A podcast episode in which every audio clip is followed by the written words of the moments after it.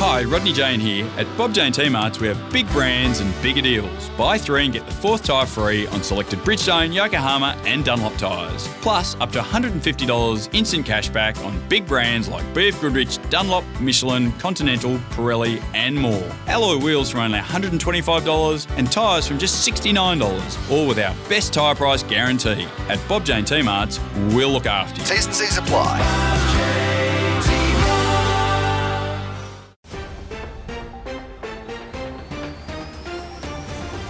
This is Parked Up Plus, the place of pace for motor racing news, powered by Race Fuels in association with Bob Jane T-Marts. From supercars to club racing, Race Fuels keeps Australian motorsport moving, supplying premium products when and where racers need them. And fueling the latest news and views is Parked Up Plus.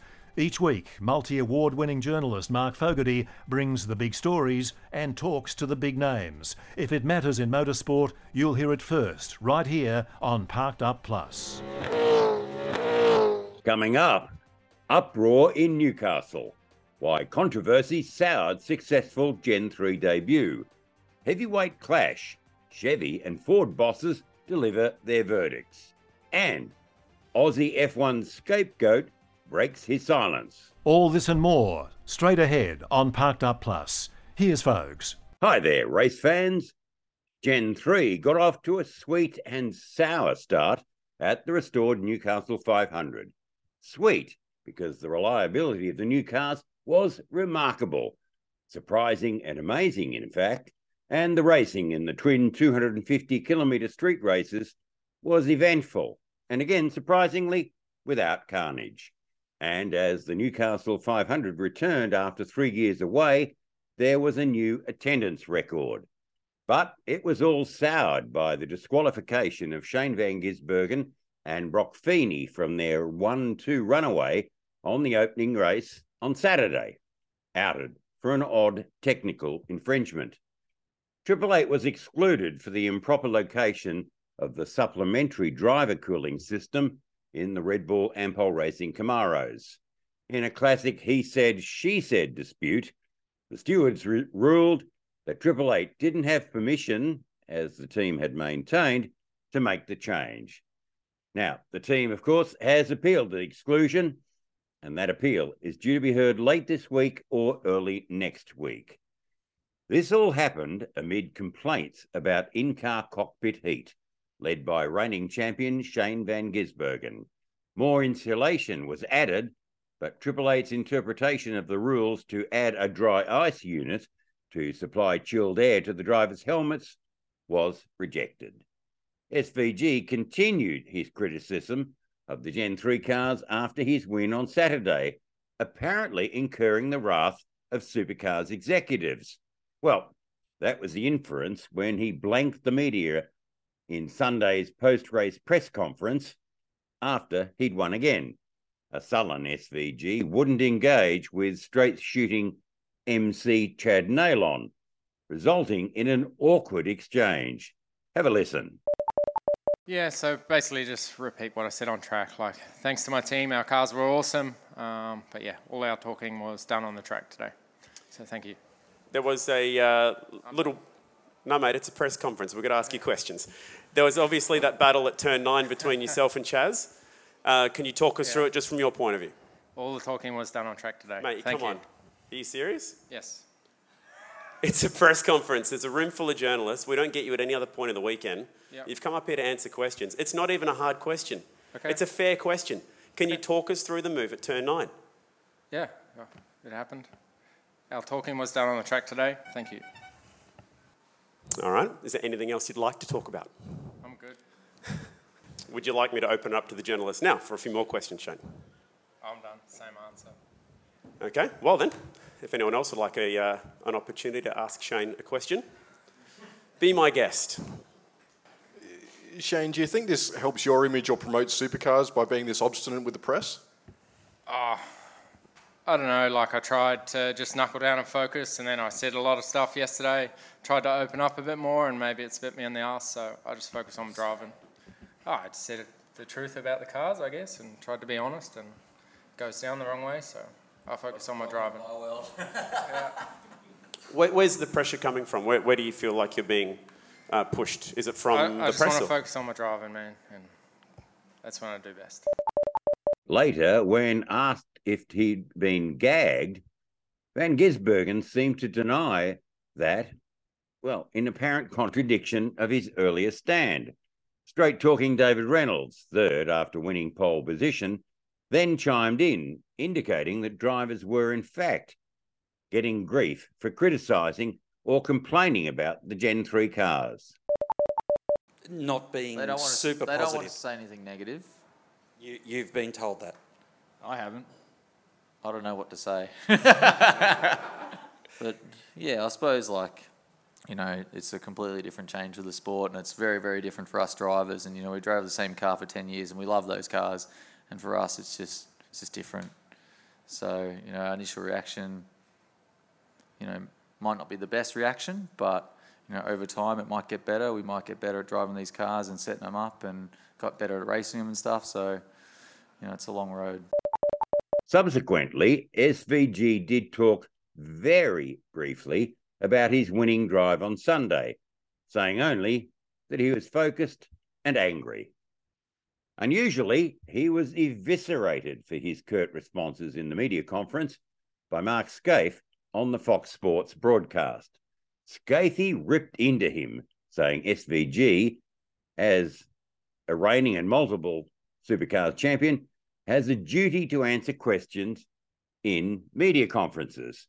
And yes, he was right, except he's heavily conflicted, especially where criticism of Gen 3 is concerned. Skaife castigated a couple of journalists for their reporting of SVG's in-car heat concerns after practice on Friday. So, well, really, there is an element of hypocrisy in his criticism, not to mention his role as Gen 3 czar, in addition to being on the Supercars board and his close alignment with the sport's ownership. Now, there is no doubt that Supercars is very sensitive, in fact, they're defensive, of criticism of Gen 3's tortured gestation, and it has attempted to muzzle drivers. Well, I'm sorry, that's simply not right, and it's got to stop. The SVG controversy just highlighted the ongoing drama of Gen 3, despite an essentially flawless debut while parity concerns continue. That was highlighted by visiting Ford Performance global motorsport boss Mark Rushbrook, who made it clear that while he was happy with the weekend's outcome, parity over the long haul is still up for discussion. Well, it's certainly an exciting time for supercars with the Gen 3 cars coming out to the track. They certainly look good, sounded good, put on some good racing, and I think there was a lot of excitement here with the fans to watch it. And I'm not sure it could have gone much better, quite honestly, for the sport, for the cars to all get here and complete the laps that they did. Both cars, both models, look to be roughly competitive. Are you happy that they were? Well, I think if we're talking parity, I think that's a different thing, right? When we talk aero and engine parity, what we see any time that there is a new car on the track, the teams need time to learn about it, figure out the tuning sensitivities, find the right setup. So there certainly was a mix through the different sessions of Fords and Chevys scattered throughout, but you also saw the teams and the drivers moving up and down in different ways too, because the teams, well, first of all, the drivers are still learning these cars and the teams are learning the setup. So we're gonna see a lot of movement, I think, through the grid. So you seem to be suggesting you're still not entirely convinced about the P word. No, absolutely not. What I'm saying is we cannot form anything about parity based upon what we see on track with the results. The only thing that we can use to look at parity is actually looking at the raw data itself, which is still yet to be done. And obviously, you know, you'll encourage supercars to look into that and do the measurements, which they will, but you have some pretty sophisticated tools back at base, don't you? So do you do your own analysis of the data? Well, we've got tools, but we don't have all the data that we need. So that is supercars, and they're committed to doing that. And they looked at it yesterday, and things look good. So we'll see what the data says today, and hopefully it looks good. So unfortunately, you think, and it seems that this parity debate is going to run for a while. I think it's something that I don't think it's a debate at this point. I think it's just something that we need to watch. They're new cars. We're all learning about them. And we just need to keep looking at the data. And if something shows there's a concern, then be prepared to react. But the late round of changes and tests, they clearly helped. Absolutely. I think that's a good signal for the sport and what they're willing to do, because they knew how important it was for the cars to come here and put on a good race. And they took the steps that were necessary to be able to do that. So going back and running the additional VCAT definitely helped, right? More data, better process, and changes that were made as a result of it, as well as some comparison on the engine to acceleration in the car. It was an historic weekend for Ford, recording the first wins for the racing version of the new 7th generation Mustang. Meanwhile, Rushbrook had nothing but praise for the Newcastle 500 as an event. I loved it. Great city, great festival atmosphere, a lot of very passionate fans, which we love about supercars, and family event for people to come here and enjoy racing, enjoy cars. So great atmosphere, and seeing the cars on track and putting on their race that they did, I think is a really good statement for the sport and the excitement that's going to come from it. And has, apart from a nice trip, has this been a useful, productive visit for you? Yeah, absolutely. So anything we do in life is based upon relationships. And being here in person with a lot of the people that we've been having virtual meetings, or I've been having virtual meetings with over the since my last trip in Bathurst of 2021, to come and see everybody in person and talk through everything, it just cements what's gone well and the opportunity to discuss opportunities to do things better. And are we likely to see you back later in the year? I'll be back later this year. I don't know when yet. Rushbrook's local counterpart, Chevrolet Racing Australia boss Chris Payne, was just as enthusiastic about Gen 3's debut, but, well, he was rather more sanguine about the parity argument. It was pretty exciting. We stood here right at the finish of a Sunday event, and for the way I think that's the way all the fans want to see the finish to a race, regardless of who the brand is that wins and the driver that wins at the end of the day. Fortunately, it was us and Shane, and it's just a fantastic conclusion to a wonderful weekend here at Newcastle. The weekend, of course, tinged by some controversy over the result of the first race and the disqualification, for the moment, of the Chevrolet Camaro 1-2. Does that put a bit of a damper on things, or how do you view it? Well, that's for the officials to work through, and for Triple Eight on our behalf to represent. They've made their position clear. My view is it's a long season. This is round one with 11 to go.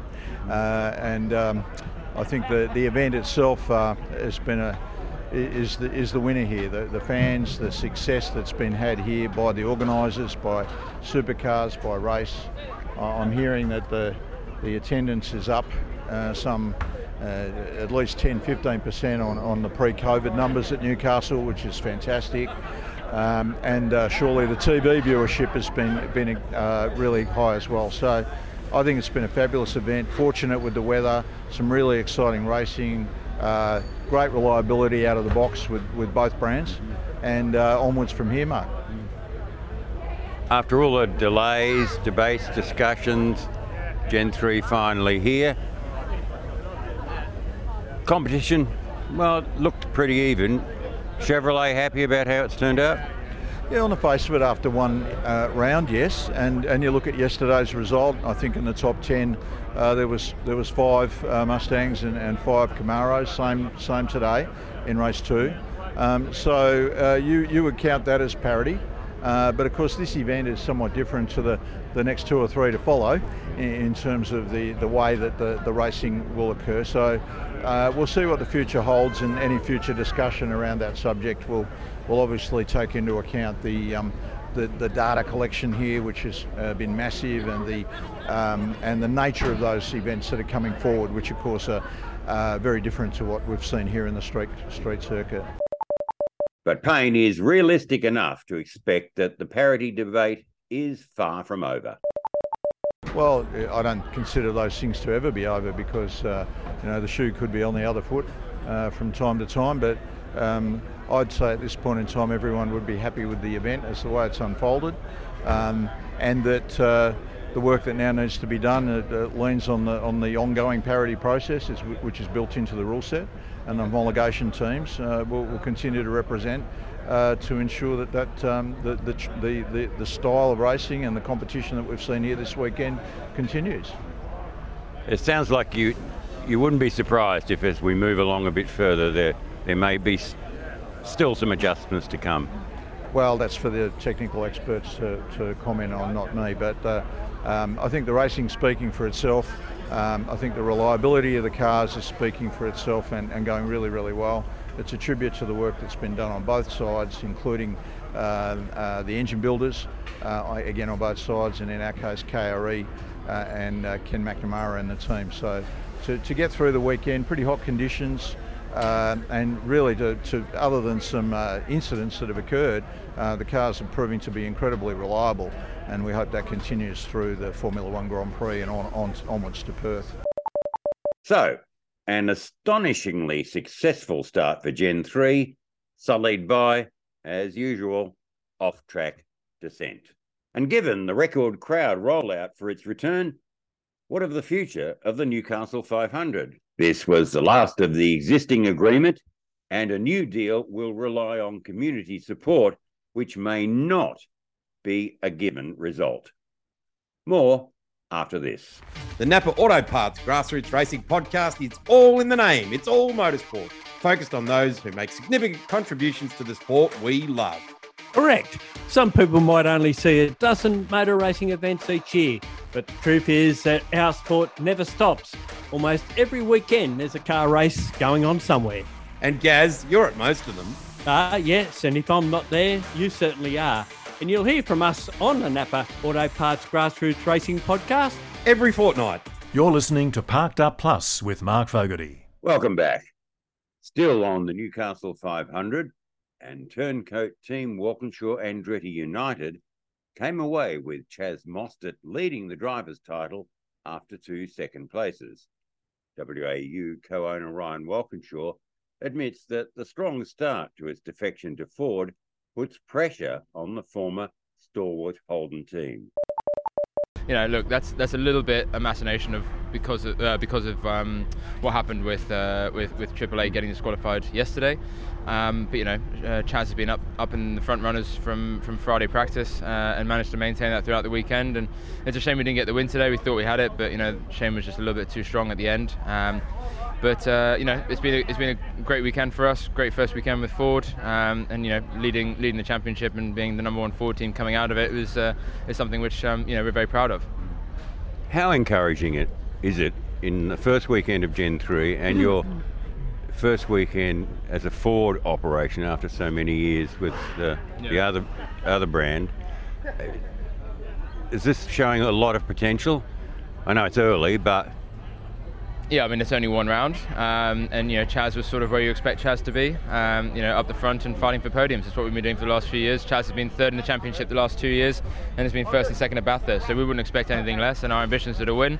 But there's always the unknowns of moving over to another brand and seeing how that may impact your team and what your performance is. But so far, we seem to be at a similar sort of level, if not, moved a little bit forward. Which is positive. It's a shame on the other side of the garage. Nick was fast in practice sessions, but had some issues with his car throughout the rest of the weekend. So we're going to have to take that back to the workshop and undress it and have a little look to see if there's anything going on there. But I was a little bit disappointed, and we were a little bit gutted about that side of the garage not being at the same level as Chaz. But we're confident that will change going into AGP. How strange was it? Was it strange being here? Representing Ford, after the organisation having so long been, I clearly identified, with Holden, if not GM. Yeah, look, it was a little bit weird, and it was a big moment for us. We got all the teams together, and and got lots of photographs on the grid when we had our first race in Ford colours. So, it felt like a bigger change last year, and now it kind of feels like we're already settled at home. And the relationship with Ford's been fantastic. Andrew Birkic and Mark Rushbrook have been really, really supportive, really engaged, which is fantastic. Having the big wigs from the US and Ford Performance coming over and being a part of our first round, it shows how engaged and how passionate they are and how committed they are to supercars, which is fantastic to see. And it feels like a good change for us. But the scion of team founder Tom Walkinshaw doesn't shy away from WAU's ambition to contend for the championship. Yeah, let's see how we go at AGP. There's a lot to still unwind, and there's always still going to be this big parity discussion that's going to follow through the first few rounds at minimum. But look, we had a first good round. We'll take each round as it comes. Chaz is confident, and we're pissed off that we didn't win the race today. So, it's good that we're angry with coming second. It shows that the guys now expect to be able to win races. So that's encouraging, and we'll have a big crack. Sacked Aussie Formula One race director Michael Masi has broken his long silence since his ouster more than a year ago. Masi was the scapegoat for the furore that followed the controversial finish to the 2021 Formula One World Championship. His death knock safety car reorder allowed Max Verstappen to pip Lewis Hamilton for the title, earning him worldwide vilification and costing him his job as Formula One race director. That's all now water under the bridge for Masi, who was quickly tabbed on his return to Australia to become the independent chair of the rule-recommending Supercars Commission. In his first sit-down audio interview, since he was boned by the FIA, the affable and extremely experienced Sydneysider spoke with Parked Up Plus. First off, Masi explained why he is happy to be home and outlined what he's doing now. It's amazing to be home, Mark. Being based out of Sydney these days, where all my, effectively my hometown around family and friends has been brilliant. It's been really, really good, and not travelling anywhere near as much, living on planes and out of hotel rooms has its advantages. It's fair to say that since you came back, you've kept a reasonably low profile, but you have been busy, haven't you? Yes, I have. Low profile, contrary to popular beliefs, probably the way I actually prefer it. As you know, having known me for just a few years, but no, I have been keeping busy with my respective roles that are all sort of coming about together with, chair, being appointed chair of the Supercars Commission, being a member of the South Australian Motorsport Board that runs the Adelaide 500, and then more recently being appointed as a director on the board of Karting Australia. There's a few little projects and then other little consultancy projects along the way that have well and truly kept me busy. The Supercars Commission's role is not well understood, but Masi says, well, it's pretty clear-cut. The Commission, from when I was first involved with the Commission, when it was first set up in, let's call it 2012, I think it was, effectively in those times it had a lot more involvement, bits and pieces, but effectively now, since the Race Investment Group has purchased the business, it has membership from all of the teams. There's two Supercars members and then myself as the independent chair, and effectively it is from the sporting, the technical elements of the sport. We meet once a month online at the moment, and is guiding that side of it. So it's very much nearly sort of a much more sort of focused technical and sporting group is probably the best way to put it. But providing the supercar business as a whole, that direction and guidance with teams' input into where we go in the future, not only short term but also longer term. And it's been quite, let's call it intense, each of the meetings so far, leading into the introduction of the Gen 3 supercars and being here at Newcastle, seeing the spectacular display and the way that the cars have rolled out is a credit to the entire business, and each of the teams involved. I think everyone should be very proud of, the small is effectively the field's covered by a blanket. Everyone should be proud of that. Masi came in on the end of the angst-ridden Gen 3 project, which he admits hasn't happened easily.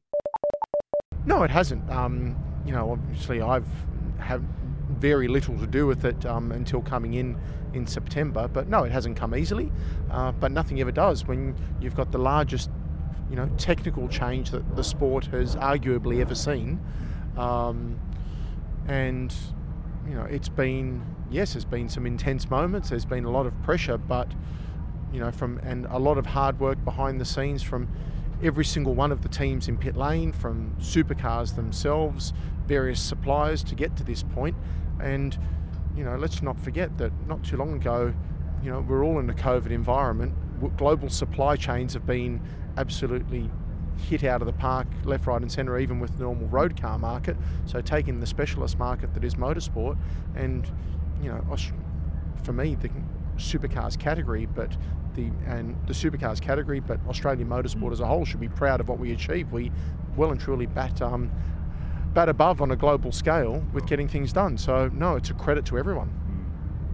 Yeah, well, we're here. Gen 3 is up and running. The cars are running remarkably well, it has to be said. But it just does seem to me, and you were around at the time, this has been a more difficult birth than Car of the Future was. I wouldn't call it more difficult. A different set of challenges is probably what I would call it. There is a far greater number of control components and control specification components I was involved in Car of the Future introduction to the Gen 3. So that side of it has certainly changed a lot. The philosophy in a number of areas with the reduction in downforce and so forth has changed a great deal. Engines going the way that they are, there's a whole lot of elements with regards to where the engines were historically and so forth. All of that side of it all coming in together with, as I said earlier, the various supply chain issues and so forth has all sort of added up. So yes, it's been a different lot of challenges. But it happens in different ways with that complete new, let's call it, clean sheet of paper when you're coming in. The swarthy racing administrator is also a director of the reconstituted South Australian Motorsport Board, revived to run the popular return of the Adelaide 500. Masi says there are exciting plans for the event, now locked in as Supercars season ender. Obviously, I can't talk on behalf of the event as a whole, but from what I've seen as a member of the board, this was a vision of Premier Malinaskis. He's, from what I saw from the outside, let's call it, it was one of the cornerstones of his election campaign, the way that the event returns last year was, a credit to everyone involved. From the board side of it, particularly Andrew Daniels, who was previously the CEO of the event many years ago, but from Andrew's leadership as the chair of that board, Mark Warren and the entire team on a day-to-day basis, did a brilliant job in getting that event executed together with all of the various suppliers in the time frame. Let's not forget that it was sort of 7 odd months from the push the go button to the event, so it was brilliant. There's a number of exciting things in the pipeline, let's call it, that we're working on collectively as a board. We've got Robbie Williams this year that's going to be ACT, which is a huge coup for both the state and the event itself. The final event of the Supercars Championship. Hopefully we've got a very close championship down to the wire that's decided on the Sunday, which will make it even more entertaining. So, no, this... I can't exactly go into detail of what we're looking at, but there's some exciting things happening in the background, and there's the Adelaide 500 as an event, but we've also got the Bridgestone World Solar Challenge that also sits under the South Australian Motorsport Board's overall responsibilities. So, there's those couple of things which are very different in what they are, that are keeping us from a direction perspective and a strategic direction, but it's really enjoyable working with a great group of people on the board and from a management side. So, to the elephant in the room. Masi was boned by the FIA as Formula One race director, despite mainly popular support in his 3 years as reluctant replacement of legendary race boss Charlie Whiting, who died on the eve of the 2019 Australian Grand Prix. So, the question, does he miss Formula One? Here's what Masi has to say about life on the Grand Prix circuit. I probably miss some of the people. I was very fortunate that I got to meet some amazing people from all corners of the globe, and that's one of the things that you miss. There's the excitement of some of the events and so forth, but no, it had a, that's sort of in the past as far as I'm concerned, and looking forward, loving being home, being based in one spot is doing me the world of good. I probably haven't been fitter than I have in a very long time, it's just a bit of focus on readjusting priorities in life these days. So no, I miss some of the people, and looking forward to catching up with a number of them down in Melbourne when they're all out, particularly a number of members of my old team at the FIA that I worked with. It's the people. And that is as much as you'll get out of Masi, because we understand that there are still outstanding issues related to his messy departure from the FIA. More after this short break. Race Fuels is Australia's leading supplier of racing fuel to national and state-level motorsport. And its range of racing fuels includes the BP Supercars E85, which is available to grassroots races. For power and protection over pump fuel, Race Fuels imports the Elf Race 102, as used by Porsche Carrera Cup and the Touring Car Masters. More info on Race Fuels E85 and Elf Race 102 is available at racefuels.com.au. You're listening to Parked Up Plus with Mark Fogarty. And we're on the run to the checkered flag. Plenty going on in the support races at the Newcastle 500. So, with his roundup of all the weekend's racing action, both at Newcastle and around the world, is Grant Rowley, thanks to our partner, Bob Jane T-Marts. The Repco Supercars Championship roared into life at the thrifty Newcastle 500 with a huge crowd and a great atmosphere, highlighting a terrific opening event for the season. Cameron Waters and Shane Van Gisbergen took the two race wins, and Chaz Mostert leads the title. In other categories at Newcastle, there was a mixed bag of results amongst some great racing. Anderson Motorsport's Zach Best leads the Dunlop Super 2 series after a third and first place result in Newcastle. Second in the standings was impressive rookie Cooper Murray, who won the opening race on his category debut. Image Racing's Jay Hansen sits third. Super 3 was won by another Image Racing driver, Job Stewart, ahead of Cameron McLeod and Ryan Gilroy. Perth's Wanneroo Raceway is the next stop for Super 2 and Super 3 in April. Stephen Johnson was unstoppable in the Gulf Western Oil Touring Car Masters, sealing his fourth round victory in a row, courtesy of three race wins in the Hancock Racing Ford Mustang. Marcus Ceganovic also tasted success in the trophy race, his first victory since returning from injury. In the Battery World Aussie Racing Cars Super Series, Joel Heinrich scored three race wins, ensuring he holds a handy lead in the title fight.